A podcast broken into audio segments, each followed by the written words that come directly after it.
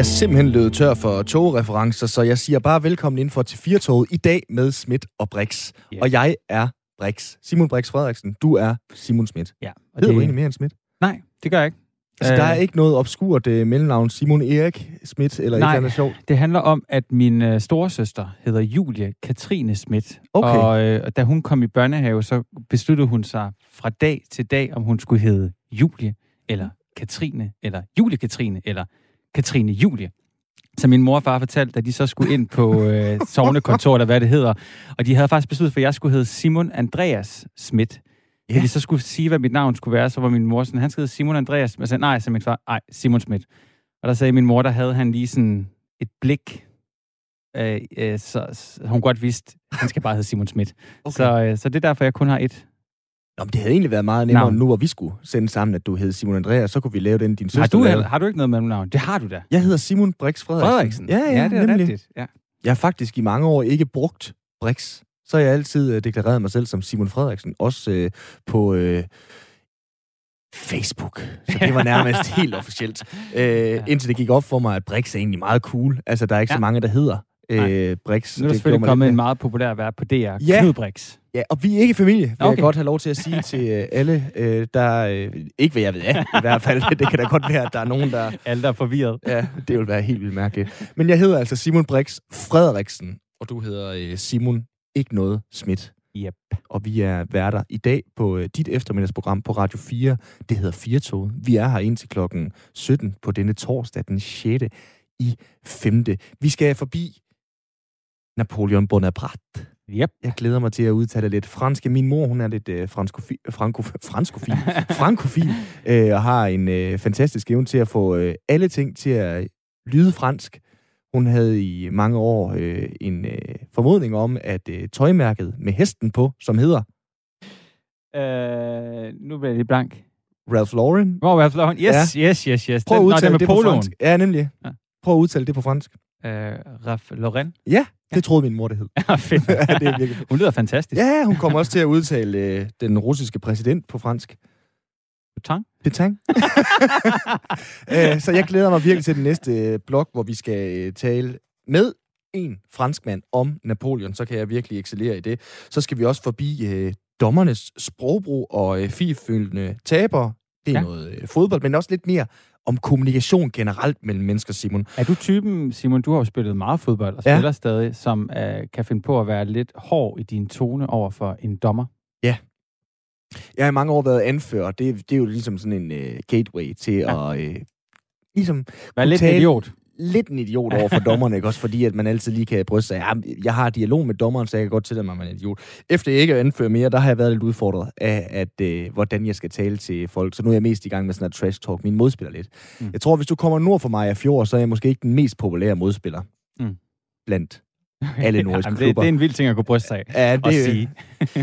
det er bare det er en formodning, jeg har. Så skal vi snakke nillinger med det tætteste, vi kan komme på en ekspert, nemlig en, der har fået trillinger. Yep, Det glæder jeg mig sindssygt det meget til. også. Ja, det, det lyder u, uoverskueligt. Ja, og så skal vi øh, forbi øh, eksamenspres. Det er noget, mange kender til. Men øh, ordblinde, de øh, har døjet med eksamen, fordi deres øh, app, som de øh, bruger, de her hjælpemidler, der gør det lidt nemmere, de øh, har simpelthen været ude af funktion. Så øh, hvad betyder det egentlig, og hvordan og hvorledes kommer det til at øh, spænde af? Vi skal tale med blandt andet en øh, ordblind 9. klasses elev, og en øh, forkvinde er det vel for øh, ordblinde Ja. foreningen. Alt det og meget mere i øh, 4 Vi runder lige dagen i dag, Simon. 6. maj, det er jo stor genåbningsdag. Ja. Har du styr over, hvad der er åbnet? Jeg vil sige det på den her måde, at øh, jeg har nok ikke det store overblik. øhm, fordi at øh, jeg har mere tænkt, hvad er det egentlig, jeg har glædet mig rigtig meget til? Og så har jeg valgt at fokusere meget på det. Ja. Og jeg ved godt, at vejret forhåbentlig snart bliver rigtig godt. Men jeg glæder mig til at brænde en masse penge af i de danske biografer. Det bliver rigtig godt. Og man kan sige, at hvis man, øh, hvis man går op i film, Mm. så, øh, og måske har fulgt lidt med i de film, der var nomineret til bedste Oscar, så er der jo rigtig, rigtig mange af dem, som får premiere i dag i de danske biografer. Nemlig. Og der er i hvert fald øh, et par stykker, som jeg skal ind og se, og det glæder jeg mig voldsomt meget til. Du skal ikke ned og straffe noget jern. Nej, jeg, Nej. jeg har prøvet, altså, tre gange i mit liv at starte på at være sådan en type, der straffer jern. Øh, og det er bare ikke lige mig. Nej. Det, det, er, ikke, det er ikke mig. Nej, det er ikke dig. Nej, det er det, det sgu er ikke. egentlig heller ikke mig. Nej. Jeg, mit problem er, at jeg kan ikke huske, om jeg var meldt ind i Fitness World, så, så jeg kan ikke rigtig finde ud af, om jeg skal melde mig ud, eller om jeg er meldt ud, eller hvad der ligesom er op og ned. Jeg, Men, Men, jeg øh, kan huske, altså sådan, at jeg på et tidspunkt ikke tjekkede så tit min øh, bankkonto. Ah, Og så da jeg endelig begyndte at tjekke den lidt mere, jeg tror det var omkring, da jeg fik min, den som app på min telefon, det var mange år siden. Men der fandt jeg ud af, at jeg havde betalt til Fitness World i 8 måneder. ja. Det var bare blevet trukket hver måned. Så hermed, vi er et public service program, 4 Husk lige at tjekke, om du stadigvæk øh, betaler til Fitness World. Og hvis du gør, så kan du rent faktisk komme derned og få lidt for pengene i dag. Jeg synes, det der udtryk, som Jakob Ellemann brugte, da han blev interviewet kl. 02.14 den anden dag, i, efter genåbningsaftalen faldt på plads. Nu kan folk komme ned og straffe noget jern. Det er episk godt. Så øh, med det og meget andet byder vi velkommen til Firtoget. Vi starter med at spole øh, tiden 200 år tilbage, men også spole tiden tilbage til i går, fordi i går, der var det nemlig 200 år siden, at Napoleon Bonaparte døde. Kejser for det halve Europa siden død i eksil på øen Sankt Helena. Men øh, spørgsmålet er, om vi har helt styr på ham og myterne omkring ham.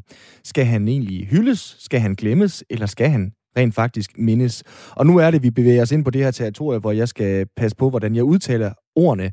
Erik Bourgois, har vi dig med nu? Det har jeg, ja. Har vi nogenlunde ramt udtalen af dit navn? Ja, det har jeg. Ej, hvor dejligt. Og hvordan øh, med den herre, vi skal tale om, nemlig Napoleon Bonaparte, er det også nogenlunde godt ramt? Det er meget fint ramt, ja.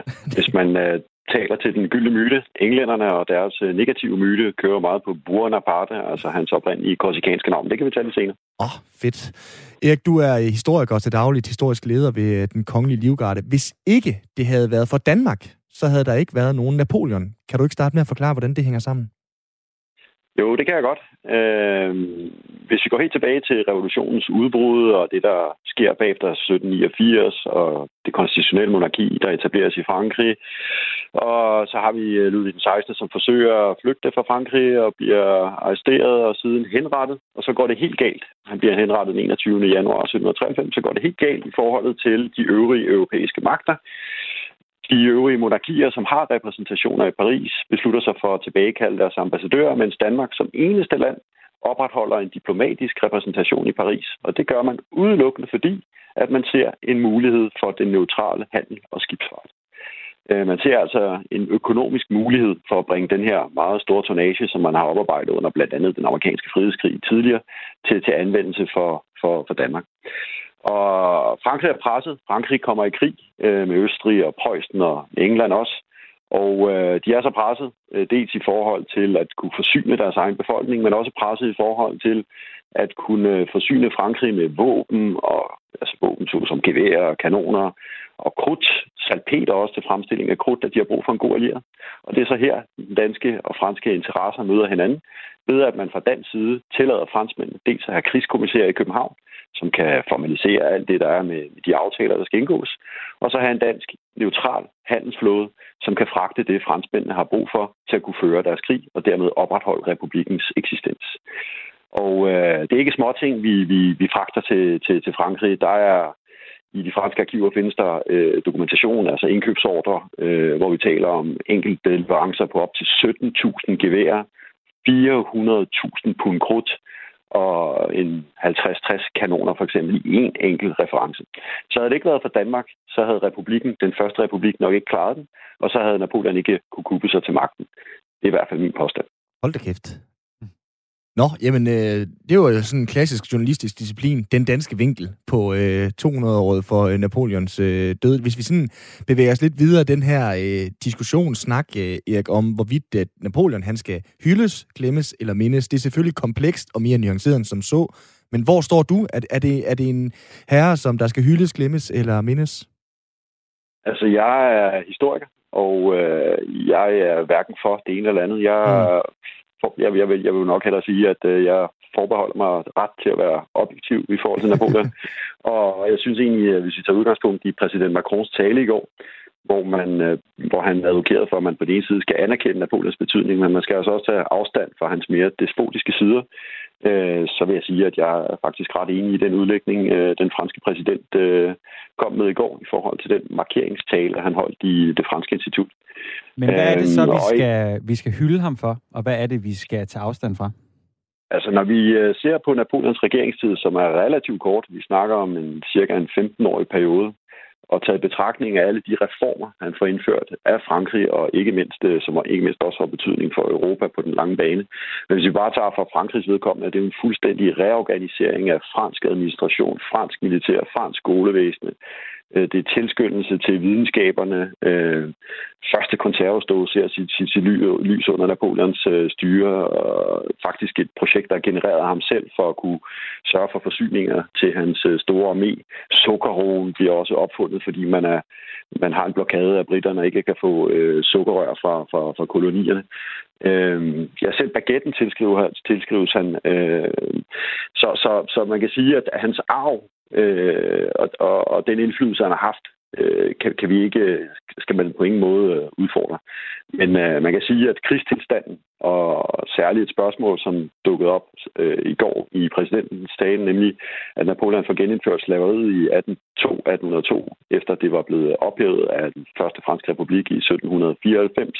En af de sådan lidt mere mørke pletter i forhold til Napoleon. Og så kan man også sige, at Napoleon, man skal ikke stikke sig selv blå i øjnene. Altså, øh, øh, Frankrig under Napoleon var holdt i, i hård hånd, og øh, der var altså øh, efterretning øh, Øh, væsen, der ligesom øh, holdt øje med, med, med franskmændene. Og så var der også øh, nogle, nogle kedelige affærer, såsom kidnapningen af hertugen af Angers i 1804, som blev ført til Frankrig og som bliver henrettet.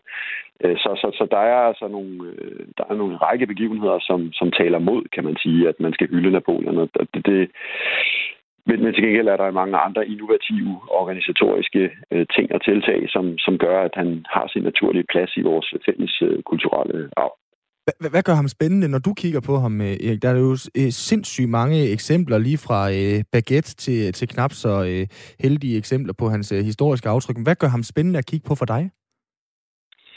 Jamen, øh, jeg er jo, som jeg også fik nævnt tidligere, nu fik jeg godt nok sagt, at jeg er franskmand. Det, jeg er halvt fransk, halvt dansk, så jeg har et ben i begge lejre, og øh, det er jo nok det, der har fascineret mig i forhold til, mm. til den her periode. Øh, dels at kunne dykke, dykke ned i perioden, i det, at alt kildemateriale er fransk. Kan man ikke læse fransk, så kan man altså heller ikke rigtig beskæftige sig med de her relationer.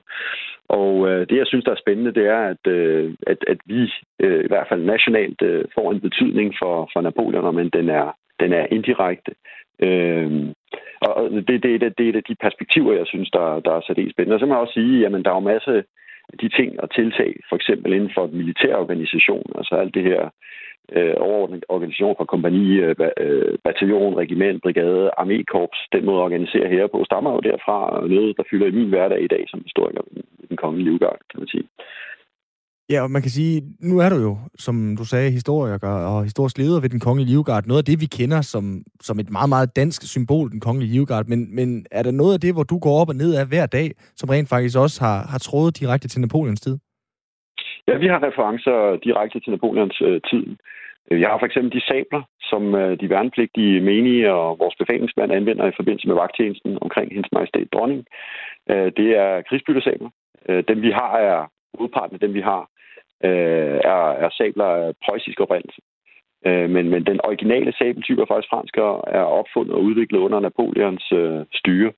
Så der er en direkte reference der. Der er nogle enkelte af dem, vi har, er også franske. Så er der bjørneskindshuen også i øvrigt, som øh, også er et, øh, et levn fra, fra Napoleons øh, store armé, øh, og som har fundet vej til, til os efter indflydelse fra, fra Napoleon så er det jo også afledt af det, kan man sige. Der, du har hele Dannebrogs ordens måde at være organiseret på.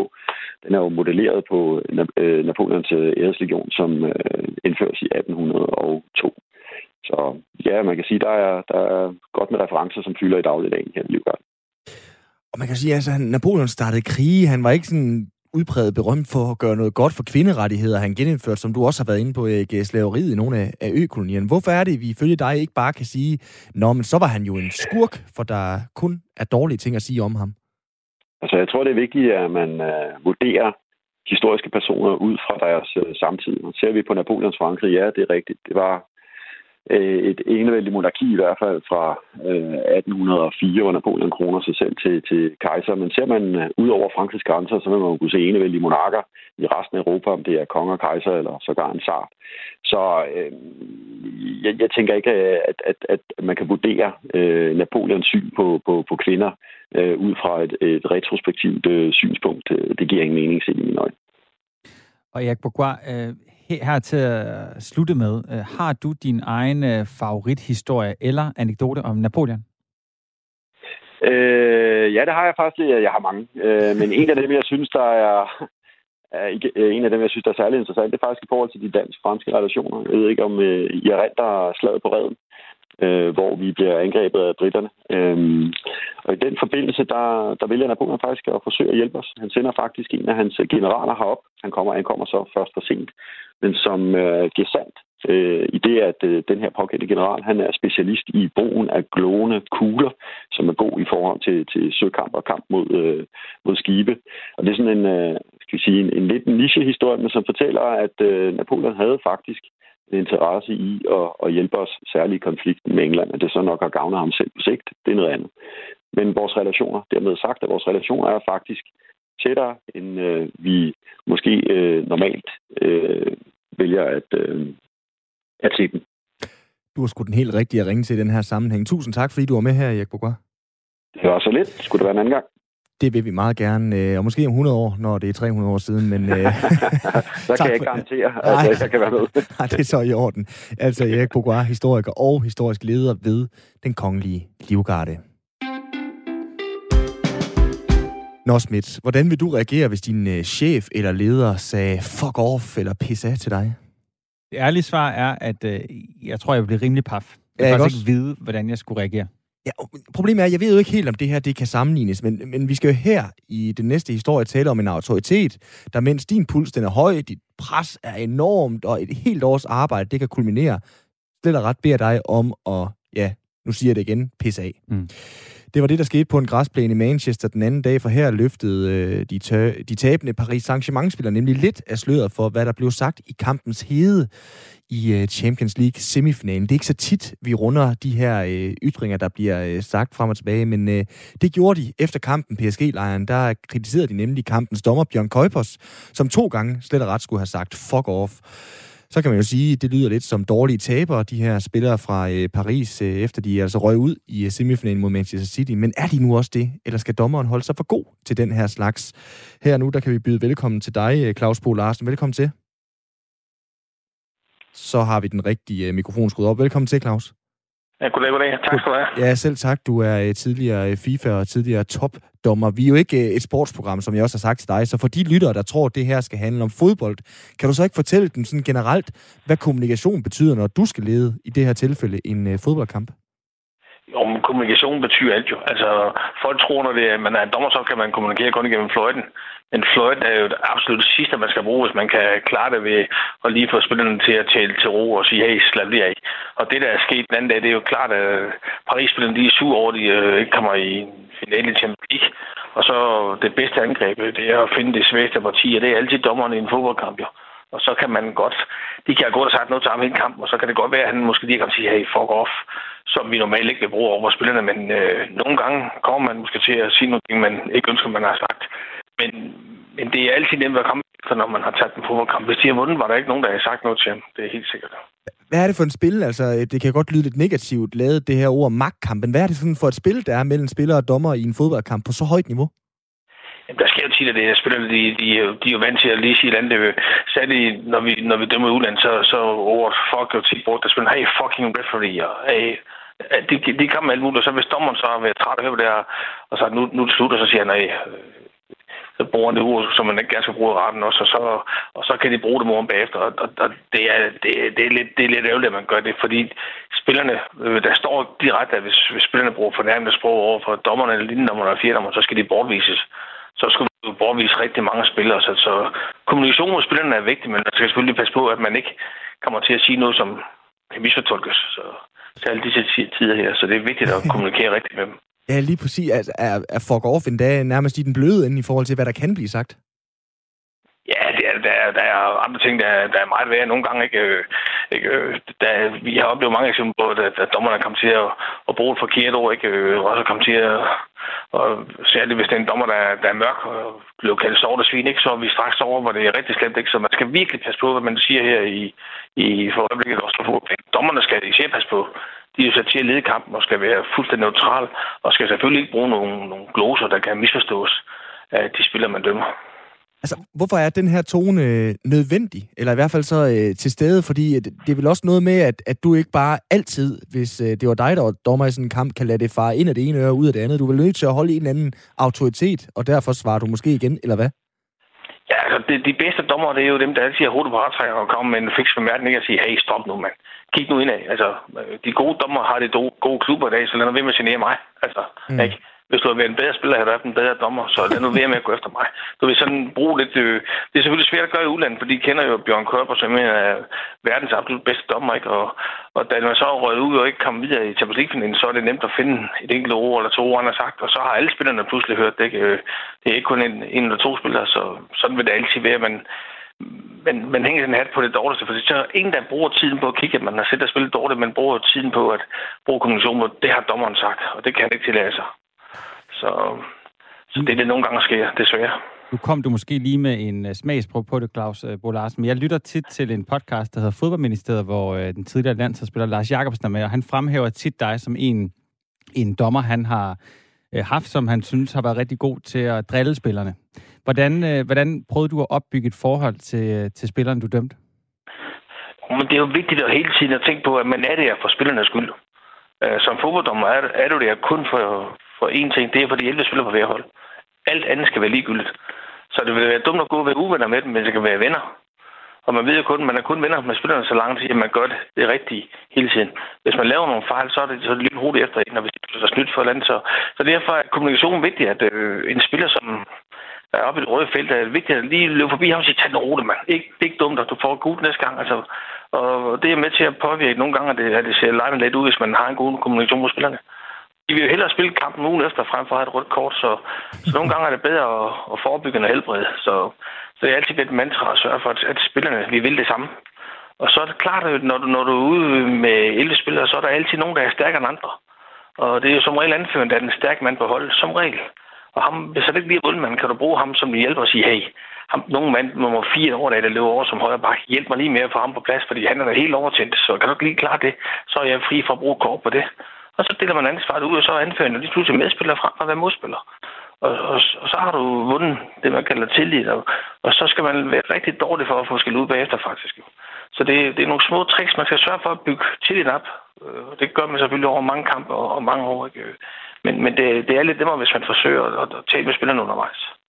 Og Claus, nu havde vi lige, øh, vi taler jo på grund af, at den her dommer øh, under den her Manchester som angiveligt har sagt fuck off. Øh, er der nogle gange i din karriere, hvor du måske har sagt, har nogle eksempler på et eller andet, du har sagt, hvor du måske efterfølgende tænkte, der var jeg lidt for hurtig på aftrækkeren?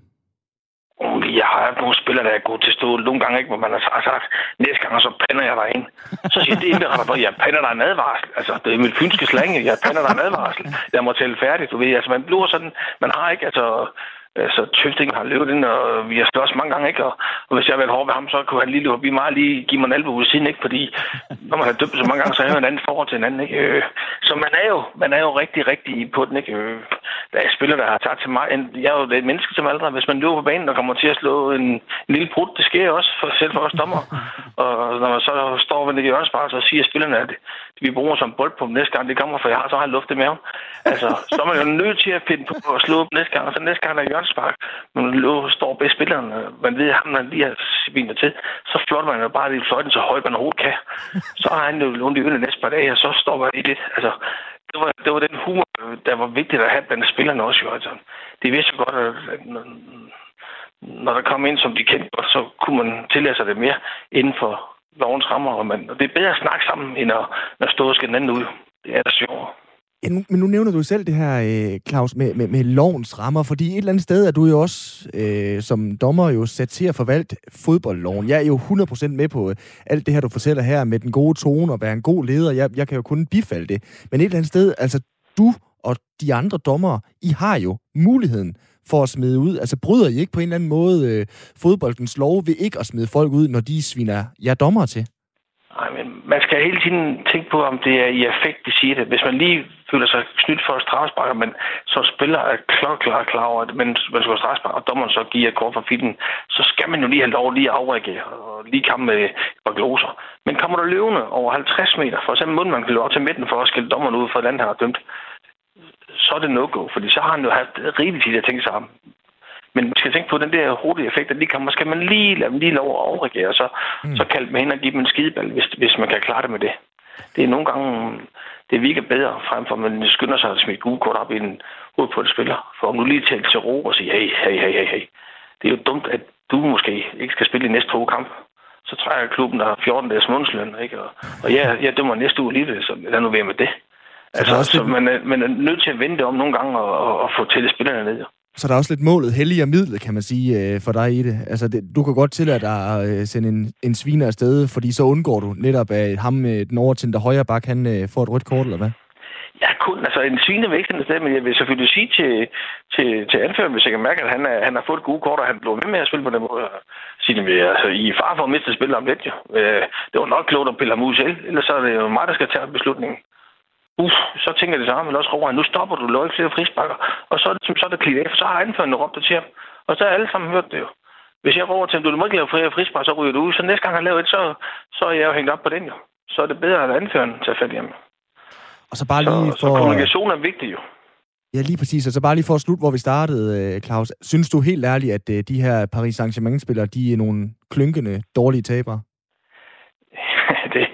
Jeg vil sige. Øh, de, øh, de tager fat i det halmstrå, ikke? og det er klart, at en dommer skal ikke sige fuck off. Men det er jo ligesom, hvis, hvis en spiller til mig siger, det smutter helvede til. Altså, smut væk. Altså, jeg giver sig, kom væk. Altså, det, det er bare det, han siger, ikke? Og så hvor han bruger fuck over, så det bruger man jo tit og ofte, når man siger, gå nu væk. Øh, og så, han er hollænder, og hvad skal han, hvis han ikke lige taler, taler fransk, hvad skal han så sige? Så bruger man det der, øh, gå nu væk. Altså, please move. Det siger man jo ikke til en spiller, der er op og køre så kommer man til at sige det, som de bruger til at hænge ham ud på. Så jeg synes, de er lidt for langt ud. Det kan, jeg, jeg kan ikke forstå det. Jeg har ikke hørt samtidig, hvad han har sagt. Så. Mm. Men ud fra, ud fra, hvad vi andre hører, så er det, så er det ingenting. Et stommeglas vand. Claus Bo Larsen, tusind tak for det her kig ind i uh, maskinrummet, og uh, for lige at dele lidt anekdoter ud. Tak for det. Selv tak. Ha' en god dag. Ja, lige måde. Det var uh, altså uh, en af Danmarks bedste dommer nogensinde. Claus Bo Larsen, tidligere FIFA-dommer, vi havde med her. Nå, Brix. I, øh, I tirsdags, der skete der et mirakel i Marokko. Eller faktisk ni mirakler. Der var en kvinde fra Mali, hun blev øh, gravid, og der viste scanning, at der var syv fostre. Hvad siger du til det? Uha. Og da hun så endelig fik kejsersnit, så viste det sig, at der var ni små babyer. Og jeg ved faktisk ikke, om man kan få mere sved på panden over ni eller syv, eller syv eller ni børn. Jeg ved ikke, om det gør den store, øh, den store forskel, men øh, det er selvfølgelig to børn fra eller til. det er tvillinger fra eller til. Øh, historien øh, er ikke, skal lige sige, den er ikke endelig bekræftet, men Malis sundhedsminister skriver det i en presmeddelelse på Reuters, og har også vedlagt et billede af de øh, ni babyer i kuvøser. Velkommen til dig, Martin øh, Christensen. Jo, tak. Du og din kone Ida, I øh, havde tre børn. Og så ja. for tre år siden, så fik jeg at vide, at I skulle have trillinger. Jeps. Prøv lige at beskrive, hvordan det foregår, når I alle sammen skal ud af døren på én gang, sådan en regnværsdag som i dag. Jamen, det, det er lidt nogle gange efterhånden, at det blevet til, at vi tager dem i hold. Uh, så vi gør faktisk de små trillinger klar, uh, mens de andre de tuller rundt og næsten uh, også uh, ja, render også om benene, fordi de vil også gerne med ud af døren. Så de når nogle gange overhale os indenom, så vi er på et meget lidt plads og, og prøver faktisk på at, og, og få trillinger. Og det ender med, at de store de er ude af døren først. Øh, så, så vi sådan står og roer og skriger hinanden i forhold til, gå væk og flytte dig, og lad os nu få øh, ro og plads, og, øh, til vi kan, kan komme ud til bilen. Ikke? Men nogle gange siger okay, ud nær, øh, så er der plads til os andre, så får vi så gjort det sidste færdigt. Ikke? Øh, så så det, det kan nogle gange godt være lidt kaotisk, øh, medmindre vi sådan får, får plantet dem et eller andet sted med en, øh, med, en, med en film eller et eller andet sige, okay, nu må I gerne gå ud, øh, nu er vi klar og sådan noget. Men ellers så er, er det mange gange lidt kaotisk, øh, fordi vi skal afsted, og det er jo nu. Martin, prøv lige at, øh, altså du er det tætteste, vi kommer på en, der har en øh, Ph.D. i øh, kaos, eller ekspert i kaos, Ja, i og med, ja. at, at du er far til, til sex. Er der forskel på det kaos, det var at få tre ud af døren, dengang øh, I ikke havde trillinger, eller er der meget mere kaos, når I har seks, I skulle ud af døren? Jamen, der er jo selvfølgelig mere kaos, fordi vi er jo det er flere mennesker. Øh, så, så det i sig selv fylder vi jo hver øh, vores lille space. Øh, så det giver jo mere kaos. Hvis vi kun havde de tre store, som vi kalder dem i dag, øh, så, så havde vi jo bare fokus på dem og få dem i tøjet og, og få nu huske dine ting og alle de der ting. Men i og med, at vi skal hjælpe tre, som er forholdsvis hjælpeløse endnu, så giver det jo mere kaos. Øh, så vi ikke har det der fokus på de tre store også. De må jo lære at klare sig lidt selv, og, og det bliver sådan med, med kommandoer hen over hovederne på de små. Ikke? Og, og nu kunne jeg godt tænke mig, at du lige tager os med tilbage og beskriver, hvilke tanker, der går igennem dig, og hvordan du reagerer, da du finder ud af, at dig og din kone Ida skal have trillinger. Jamen, øh, hun var jo taget til en scanning et par dage før jul, øh, for ligesom at, at tjekke, at alting nu var i orden. Øh, det var, der vi vidste, at hun var gravid i 14 dage, og bare taget på arbejde, for vi har ligesom prøvet det tre gange før, så der var ikke de store ben i det. Og hun ringer jo så til mig, og, og ja, fortæller mig det over telefonen, øh, og, mens jeg er på arbejde der, og, og jeg tror, det, det, det måtte tage hende 20 minutter, før at øh, det ligesom sev ind, at det rent faktisk var tre i maven, fordi jeg troede ikke på det til at starte med, fordi det var så surrealistisk. Det, det, det, det kan jo ikke... Øh, ja, i min verden lade sig gøre, at man skulle have tre på én gang. Det var så surrealistisk. Så det begyndte at sige ind for mig, at der rent faktisk er tre liv i, i maven på en, så begynder jeg sådan at, at miste al kraft i min krop, og, og det ender med, at uh, i, i slutningen af den tel- telefonsamtale, så ligger jeg fladt på gulvet, selvom jeg normalt sidder nede på arbejdet. så øh, ja, ja, Så du jeg ligger på gulvet, øh, fladt på Ja. gulvet på dit arbejde. Ja, det gør jeg, og mine kolleger, de tænker også, hvad fanden sker der? Hvad, hvad, er du okay, eller hvad, hvad er der galt, ikke? Og, og jeg ligger bare der, der er tre, vi, vi skal have trillinger, øh, og, og jamen, der, der blev ikke lavet ret meget mere den dag, vil jeg så sige. Det var også øh, sidste arbejdsdag inden juleferien, ikke? Så Det er også Det ligesom voldsomt, at når du har tre børn, I har tre børn i forvejen, at det så skal fordobles. Det kan jeg godt se. ja, jamen det var det. Det var øh, lige en fordobling. Ma- Martin, er det sådan, I har øh, tvillinger i øh, jeres familie? Altså, at øh, hvad, øh, de, du eller øh, din kone Ida, I øh, Nej, har det haft... er faktisk ikke noget, det er ikke noget, vi har været pladet af. Nej. Øh, men jeg har faktisk en kusine, der øh, er det cirka et års tid for inden, der faktisk fik tvillinger. At de havde to og gik op på fire. Mm. Øh, og jeg tænkte, "Åh, øh, okay, øh, et eller andet sted stakkels dem, ikke?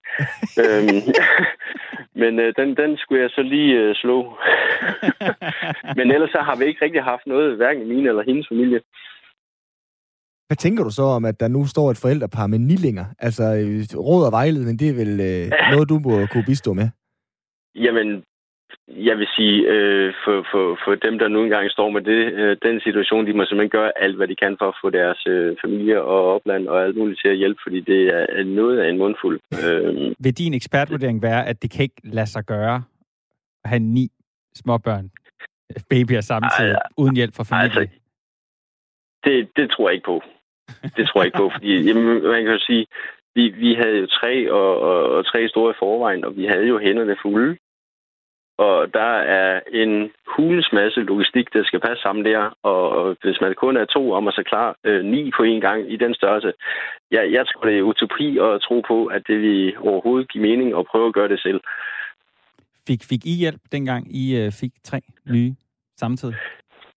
Jamen, vi fik øh, hjælp fra familier, og de var i hvert fald villige til at stå til rådighed med alting. Øh, men, men vi havde jo så også øh, lige de første tre måneder, hvor vi var inde på sygehuset øh, med de tre små, fordi de blev født tre måneder for tidligt. Mm. Øh, øh, nej, vi kom selvfølgelig hjem på et tidspunkt, men jeg tror, vi var en 4-6 uger inde på sygehuset, hvor vi lå og drønede rundt frem og tilbage, fordi vi havde tre store hjem og tre på sygehuset, og, og mig og, Ida, vi så næsten ikke hinanden i, i den periode der, og når vi så endelig så hinanden, så gik det jo op i, okay, hvem gør hvad, og hvornår. Og så bare få tingene til at hænge sammen på den måde. Har I været udfordret af også at finde tid til hinanden nu her? Fordi det er jo klart, I har saftsus meget at se til med, med de øh, seks børn, I har. Hvad, hvad har I ligesom gjort for os at få tid til hinanden, dig og din kone? Jamen, vi har jo et eller andet sted fået den indstilling, det snakker vi kort omkring, når vi sådan endelig har tid til at snakke. Det er jo begrænset, hvor meget tid vi egentlig har Mm. til at sige, at det her det er jo undtagelsestilstand. Vi skal egentlig bare have tingene til at fungere bedst muligt for børnene. Mm. Og vi vidste, vi havde hinanden, og vi vidste nogenlunde, hvor vi hinanden var. Så vi sagde, okay, det skal bare køre det her, og så er der lys for enden af tunnelen. På et eller andet tidspunkt, så bliver der overskud af tid til, at vi rent faktisk kan øh, snakke sammen, øh, hygge sammen og alle de her ting igen. Og vi har jo også hygget sammen med børnene. Vi har været, været en enhed på otte mand, Mm. så, så den vej igennem, så har vi jo også kunne, kunne være der for hinanden. Men, men kærestetid og sådan noget der, øh, det er om du har et barn eller syv børn, det tror jeg øh, alle kender til. Der er med små børn ikke ret meget tid til, til alt det andet pjat. I en enhed, det var, øh, det var fornemt sagt, øh, Martin. Så fik jeg også lige udstillet mig selv som den barnløse her i øh, radioen. Det kunne du næsten godt høre med det spørgsmål der. Prøv, jeg er nødt til at spørge også, nu ved jeg godt, du måske ikke kender så meget til babysam i øh, Marokko eller i Mali, men i Danmark er der en afdeling, hvor der er barnevogn til trillinger og så videre. Eller, hvad, hvad gør man? Jamen, øh, vi øh, øh, har jo en barnevogn, eller det havde vi i hvert fald, nu har vi skilt os af med den, nu har vi ikke brug for den længere. Men du kan få øh, rimelig nemt, forholdsvis, øh, barnevogn op til fire. Mm. Øh, og vi havde så en til tre, og der, der er mulighed for, at man kan bygge den ud, så man kan have fire på. Men, men jeg vil sige, når man skal over der, så begynder det der ved, ved, øh, øh, svært at få en barnevogn, der kan fylde alt det der. Så er vi oppe i et par stykker, man skal bruge, ikke? Hvis de så er ni dernede, ikke, jamen, så skal de nok måske have tre barnevogne drøne rundt med, og så kan du jo også se, hvis der er en mor og en far, øh, hvem er så den tredje til at køre? så, så ja, det, det, det vil give nogle udfordringer. Men øh, jeg vil anbefale, at de anskaffer sig en bus en eller anden art. og, og Martin, nu er trillingerne jo så cirka tre år. Øhm, Ja. Øh, er der nogle gange, hvor dig eller din kone, I kigger på et nyfødt barn og tænker, skulle vi have nogle flere? Jeg gør ikke, men jeg ved, at min kone indimellem gør det. Okay. Det havde jeg ikke regnet med, det svar. Nej, men hun er, hun er blevet, hun føler, at hun er blevet snydt for tre måneders graviditet, hvor hun skulle rende rundt og, hygge, hygge ny, nykke omkring sådan en, ikke også? Øh, og det føler hun sig snydt for, og, og jeg kan godt se på hende indimellem, når hun siger, og, og, og jeg tænker bare, nej, nej, nej, nej, nu øh, styrer du der lige også, men øh, jeg tror, vi er nogenlunde styr på, at vi skal have flere, ikke også? Men, øh, men øh, trangen kommer jo op i en igen stadigvæk. Har I en stor nok bil? Vi har købt en bus, det gjorde vi her i januar måned. Tusind tak, fordi Øh. du er med, Martin Christensen. Jamen, velbekomme. Hej. Uha. Køb en bus. Det, jeg må indrømme, da min kæreste og jeg skulle til, til scanning, Mm. øh, nu har vi jo et barn på cirka en måned, øh, der var vi begge bange for, Mm. mm. det var tvillinger. Jeg Ja. kan da godt se, at øh, selvfølgelig, det skulle nok gå, men det, det tænker jeg, det ville da være en mundfuld. Altså, øh, min kæreste og jeg, vi har rundet snakken, fordi der er tvillinger i både uh. hendes og min familie. Og det overgår vi ikke. det, er det, det er jo mærkeligt ikke også at sidde og sige, ikke også der. Ja, men jeg kan så sige, at min, en af mine bedste venner fik øh, et år, øh, for, for lidt over et år siden, tvillinger. Og ja. de, de, de klarede det hurtigt rigtig godt. Mm, ja. Ja. selvfølgelig. Altså, Ja. det kan vi jo også øh, høre, udnytte og sammenligne i øvrigt, Mm. Martin her og sige, altså man bliver jo pragmatisk ligegyldigt, om man har et eller øh, sikkert også øh, ni børn, som Mm. vi hører det her øh, malisiske øh, par, de har øh, fået. Altså, men det er jo stadigvæk, det er godt nok, det er vildt. Og jeg tænker også, bytter man rundt på navnene? Altså Josefine, Amalie og, øh, og Emma. Ah, shit, hvem er det lige? Puh, Det må godt nok være øh, bøvlet. Man skal ikke have nogen, der ligger alt for tæt på hinanden. Nej, nej, det må du ret i. Der er eksamenspres hos øh, mange 9. klasser, øh, 9. klasse elever i de her dage, men øh, hos nogen, der er øh, presset større, end det behøver at være. Fordi det tekniske udstyr, der skal hjælpe ordblinde gennem eksamen, det er brudt sammen. Velkommen til Jane Sabro, som er formand for det politiske udvalg i Ordblindeforeningen. Tak. Hvor mange rammer det, at det her tekniske udstyr er brudt sammen?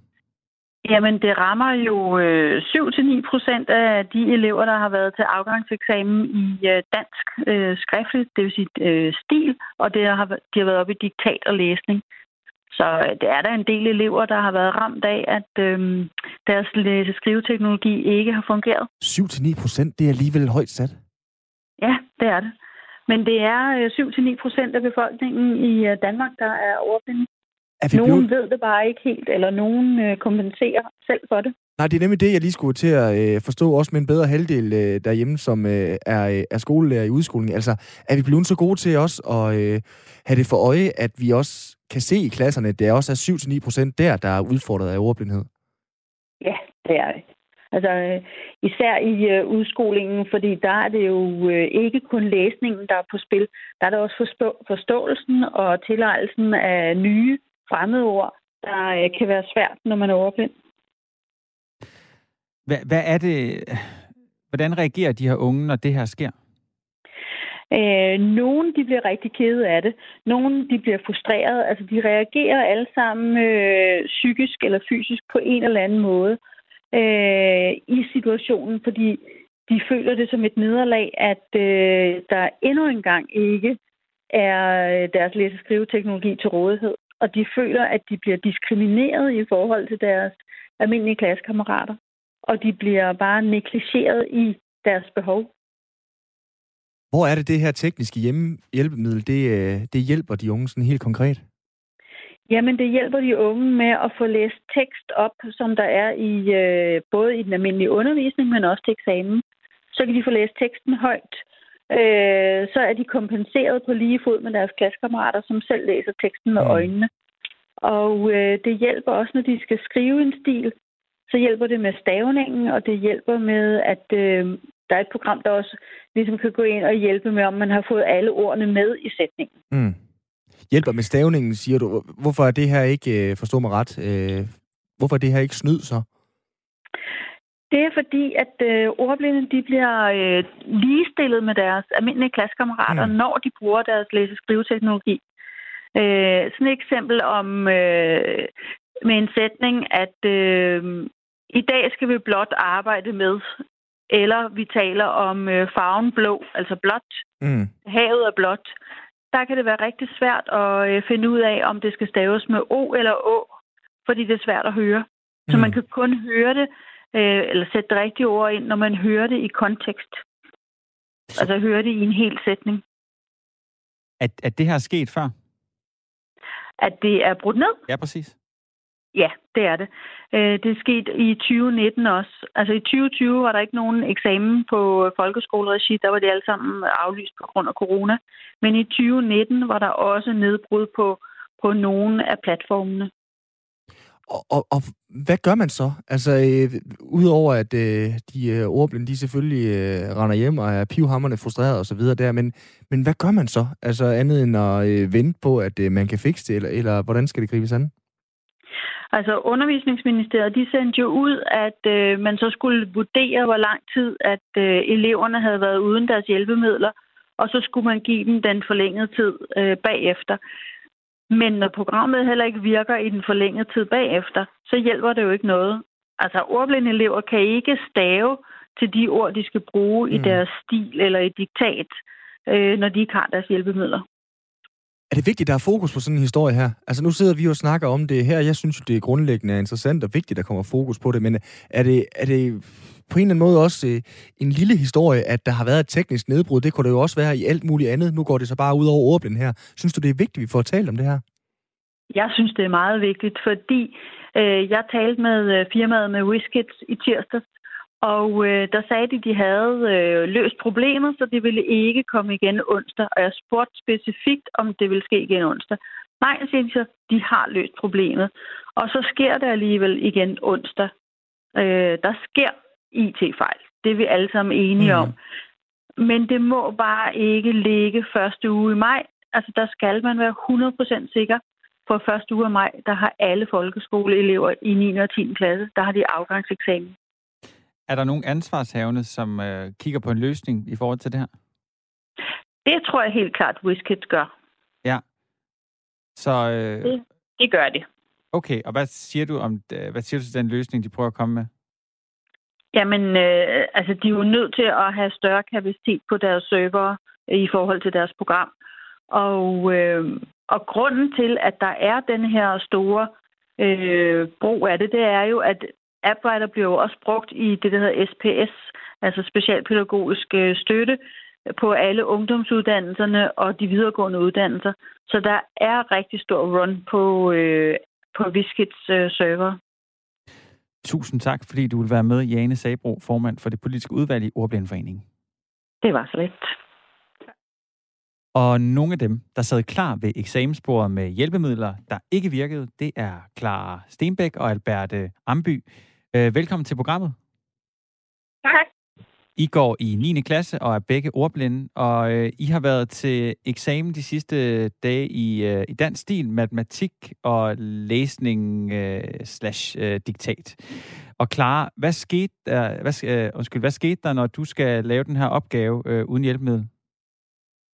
Øhm, med arbejdet, der skete det, at hverken arbejdet kunne ikke læses op, og der kom ikke nogen ordfag, ordforslag op, når man læste. Og på vores anden øh, hjælpemiddel, det virkede slet ikke. Det var bare helt lukket ned. Og hvordan reagerede du så, Clara? Øhm, jeg var meget frustreret. Jeg synes, det var virkelig irriterende, og sådan, det gik nærmest helt i panik. Og hvordan endte det så med at, med at gå? Jeg endte med til sidste prøve, at blive virkelig stresset på at kunne nå det hele. Øhm, og ja, det var bare virkelig stresset det hele. Ja, det må da have været helt vildt sindssygt stressende, tænker jeg også, øh, Clara. Vi skal nok komme hen til dig lige om lidt, øh, Albert, men jeg kunne godt tænke mig at, vide, altså, hvad gjorde du, Clara, for at få bare en lille bitte smule ro i maven, øh, række hånden op og sige til din lærer, der er et eller andet galt her, eller, eller hvad, hvad gjorde du for ligesom ikke at øh, ja, nærmest hyperventilere, Clara? Øhm, under vores øhm, stil, der øh, sagde jeg til lærerne, og de sagde, mm. at de ville prøve at finde ud af det. Indtil at vores øh, leder, hun kom ind og sagde, at det var helt lukket ned. Der var ikke noget, at kunne gøre ved det. Og så i onsdags, da vi skulle have retskrivning, der, øhm, der prøvede jeg ligesom bare at vente på til sidst, at det ville hjælpe, ligesom for Mm. mm. de andre, de ligesom var lukket af, for der begyndte det nemlig at virke om mandagen. Okay. Men det begyndte først at virke de sidste 10 minutter. Da der kom en ind og sagde, at det her det er et centralt problem, der er flere, der døjer med det samme, noget du så tænkte, phew, så er det ikke bare mig, der kommer til at blive straffet for det her. Mm, Ja, yeah. Albert, er det her det samme for dig? Øh, altså, ja, jeg følte også, mm, altså, der var virkelig stor øh, pres på en til sidst, fordi man sad der, og ingen af ens hjælpemidler virkede, og det, man normalt kunne få hjælp til, det kunne man ikke nu, så mange af de ord, man ikke kan stave til, dem skulle man lige pludselig tænke meget over, så det brugte virkelig meget tid. Og nu, som vi talte også lige før med, med Jane om, jeg kunne godt tænke mig at høre jer, altså, er det vigtigt, at vi får øh, talt om det her? I øh, er øh, begge ordblinde, det kan vi høre, det er der jo rigtig mange, der er, og det er jo fantastisk, at der kommer så meget fokus på, at, øh, at I får de hjælpemidler, I skal have, og I får den tid, I skal have, og så videre der. Men helt ærligt, Albert, er det, er det fedt at snakke om i, øh, i radioen? Altså, da, jeg- da jeg fik at vide, at jeg var ordblind, jeg fik det at vide, da jeg var ret gammel, der Mm. følte jeg, det var lidt altså sådan, en skam, altså at det, det var ikke rart for en at være ordblind. Men nu ved jeg, at der er så mange, der ligesom er ordblinde, og ikke kun i min alder, men også voksne, så det er jo okay at snakke om. Det er fandme sejt. Det øh, må jeg bare sige, øh, begge to, øh, både Clara og Albert, det er fedt, I gider Hvordan har at, det været, sådan, om det her? at, efter det skete, og sådan at dele det med, med venner og familie? Øhm, altså, øhm, alle var jo frustrerede og ærgerlige på vores vegne over, at det ligesom var endt, som det var, mm. og at vi ikke kan få nogen, altså, gå til prøven igen og se, om det kan blive bedre. Men der er jo desværre ikke noget at gøre ved det. Og nu, i den bedste af alle verdener, hvor de her øh, hjælpemidler, de virker, kan I prøve sådan at fortælle, hvordan en øh, dansk team fungerer øh, for jer, der skal læses op af noget Henrik Pontoppidan eller noget andet halvkedeligt noget? Hva, hva, hvad gør I så, øh, Clara?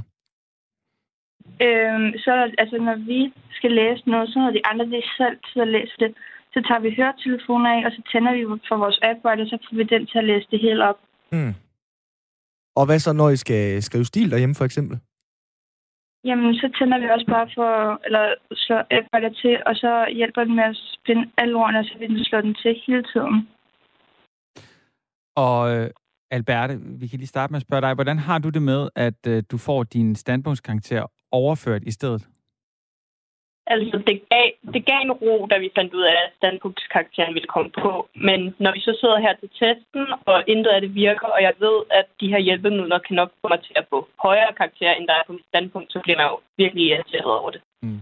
Og hvad med dig, Clara? Ja, det er meget det samme. Det gav sådan man blev lidt... Det var betryggende, at der ligesom var det baggrund af, at man ikke sådan, så det ikke bare gik helt galt. Men det var stadig irriterende, når man havde forventet, at man ligesom ville gå op og præstere bedre. Fordi man ville have de hjælpemidler, som vi så ikke havde. Altså, jeg kan jo godt... Jeg, jeg er farveblind, øh, og øh, det er jo sådan noget, jeg bare øh, siger, fordi det er der ikke øh, nogen, der øh, ligesom forbinder med noget skamfuldt eller noget som helst. Øh, men, men når man taler med ordblinde at nogle gange kan det godt være skamfuldt at så fortælle, man er det, så er det jo fedt at høre jer øh, fortælle og bare øh, stå ved det i en eller anden grad. Hvad, hvad gør I, når I skal fortælle det til en ny lærer eller en ny elev i øh, klassen, Alberte, at du øh, er ordblind? Øhm, altså, vi har også ordblinde har det her IT-rygsækken, mm. så de generelt hurtigt ud af, at vi er ordblinde. Men jeg ser det ikke som sådan noget skamfuldt på den plan, fordi at der er så, vi er så mange i vores klasse, og der er virkelig mange på hele årgangen, der faktisk er ordblinde. Ja, det er det. Altså, det er lidt normalt nu, altså lige så normalt, som hvis de ikke var ordblinde og sådan. Så jeg, jeg tror faktisk, man ser det på samme måde, som man ser det som farveblinde lidt. Fedt nu, altså begyndt at se det på den samme måde. Fedt at høre. Jamen, øh, tusind tak, både Clara og Alberte, fordi I var med her. Velkommen. Kan I have det godt? I lige måde. Tak. Altså Clara Stenbæk og øh, Alberte Amby, vi lige øh, hørt her. Havde I ordblind i din øh, klasse dengang for 100 år efter, men siden du gik i folkeskole?